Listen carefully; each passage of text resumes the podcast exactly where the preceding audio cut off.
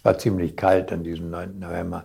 Da, ohne, wir hatten ja nur das, was wir anhatten, also keine warme Kleidung und nichts. Da standen nur Hunderte, Tausende von Juden, standen da nun die ganze Nacht auf dem Hof. Und ja, das war es dann.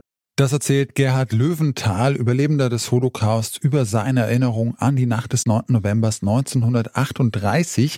Das Video dazu wurde vom ZDF aufgenommen und von der Stiftung Haus der Geschichte veröffentlicht. Gerhard Löwenthal war ein deutscher Journalist und hat selbst lange für das ZDF gearbeitet. 1938 wurde er als Schüler während der Novemberpogrome zusammen mit seinem Vater verhaftet und ins KZ Sachsenhausen deportiert. Wir fragen uns heute, was ist eigentlich im November 1938 passiert? Mein Name ist Janik Köhler. Hi.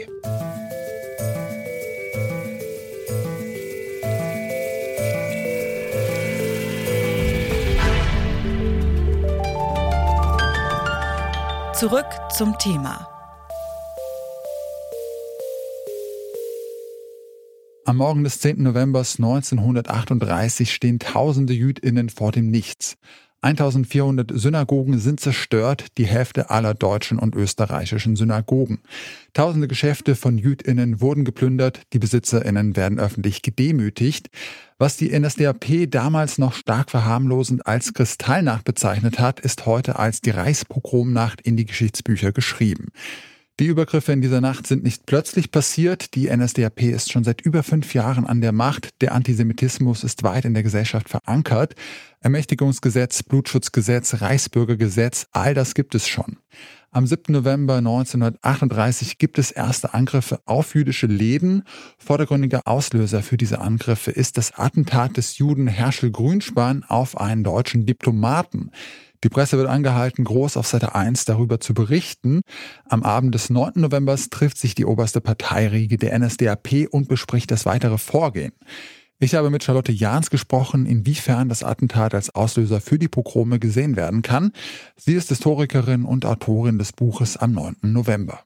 Also es war ein guter Anlass, so nennt man das, wohl in, unter den Nationalsozialisten. Generell ist bei dieser Veranstaltung anlässlich des 15. Jahrestags des Hitlerputsches eine ausgelassene Stimmung in diesem Saal und Goebbels berichtet hinterher in seinem Tagebuch, dass alle stürmischen Beifall äh, geklatscht haben, dass Angriffe auf Jüdinnen und Juden und ihr Eigentum erwünscht seien. Generell versucht man das Ganze aber als spontanen Ausbruch des Volkszorns ja, zu framen. Die Synagoge hat gebrannt bis ungefähr 1 Uhr, 2 Uhr morgens. Da hat mein Vater gesagt, wenn Sie jetzt nicht löschen, die Feuerwehr hat rundherum gestanden mit ihren Autos, aber wenn Sie jetzt nicht löschen, wird das ganze Dorf verbrennen, weil die Häuser waren alle dicht beieinander, eins beim anderen. Und so ist es gewesen. Sie sind ausgestiegen, die, die Feuerwehrleute, und haben die Synagoge geschleift. Das heißt, die ganzen Wände nach innen geworfen, sodass es dann erstickt ist. Am nächsten Morgen Ah, dann sind sie noch gekommen und haben da, wo wir Unterschlupf gefunden hatten, die Fenster eingeschlagen. Sodass wir oben im Korridor waren, wo keine Fenster waren. Ein langer Korridor, aber die Splitter sind geflogen. Am nächsten Morgen sind wir raus und dann kam die Polizei und suchte jüdische Männer und die mussten die Trümmer aufräumen von der Synagoge. So hat Hilde Schermann die Pogromnacht in Mönchengladbach erlebt. Die Überlebende hat ihre Erlebnisse der Gedenkstätte Yad Vashem berichtet, die uns die Aufnahmen zur Verfügung gestellt hat.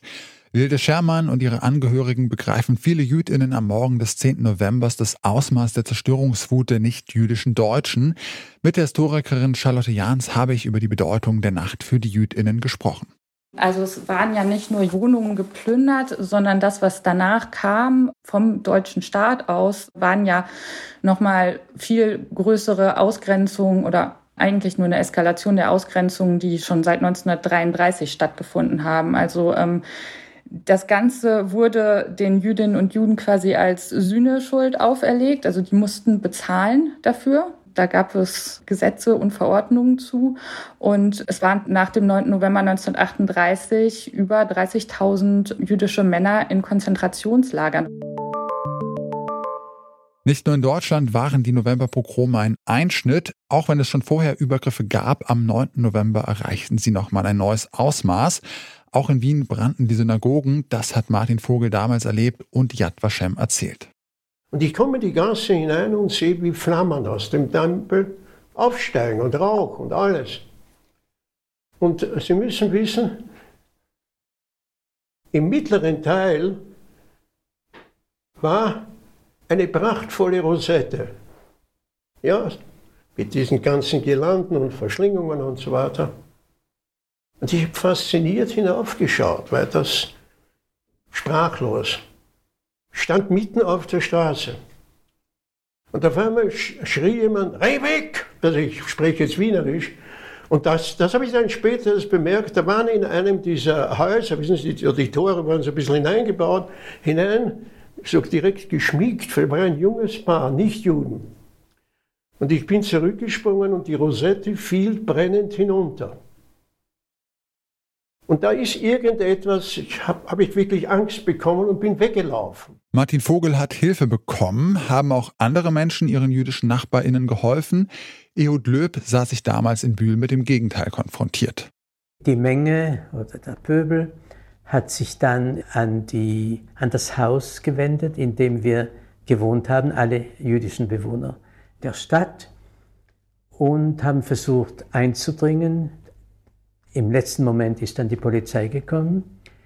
Mein Vater wurde nach der Kristallnacht nach Dachau deportiert, zusammen mit seinem Bruder in Baden-Baden und kam dann im Januar äh, 39 zurück. Überhaupt war Hilfe aus der Bevölkerung extrem selten, das hat mir Charlotte Jahns erzählt. Also es gibt ein relativ bekanntes Beispiel von einem Berliner Polizisten, der verhindert, dass eine Synagoge in Berlin angezündet wird. Danach gibt es unterschiedliche Berichte darüber, wie die nicht-jüdische deutsche Bevölkerung darauf reagiert hat. Die Exilberichte der SPD sagen, dass da mit Abscheu darauf reagiert worden sei. Letztendlich haben aber die wenigsten etwas dagegen gemacht oder sich ihren jüdischen MitbürgerInnen solidarisch gegenüber verhalten. Und die NSDAP hat es dann auch als Test gesehen, wie weit können wir denn gehen. Äh, es gab kaum Widerstand, also kann man weitermachen.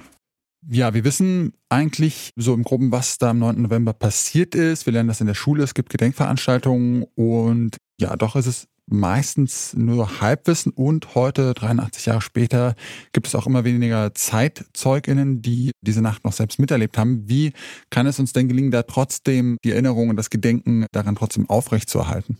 Wir müssen darüber sprechen, denke ich, auch gerade, weil dieser 9. November ja nur einer von vielen in der deutschen Geschichte als bedeutsam empfundenen 9. Novembern ist. Und der wird manchmal so ein bisschen überlagert von dem 9. November 1989, der ja auch viel näher an unserer Zeit jetzt aktuell liegt wo es noch viel mehr Zeitzeugen gibt. Und ich denke, dass es dafür mehr Information, mehr Aufklärung darüber, was am 9. November 1938 passiert ist, braucht. Es ist wichtig, nach all der Zeit an den 9. November 38 zu erinnern, denn die Übergriffe in der Reichspogromnacht haben den Beginn der systematischen Verfolgung von Jüdinnen durch die Deutschen gelegt. Erinnern ist aber kein Selbstzweck. Der Spiegel verzeichnet für das Jahr 2020 sechs antisemitische Übergriffe pro Tag. Das ist der höchste Stand seit 20 Jahren.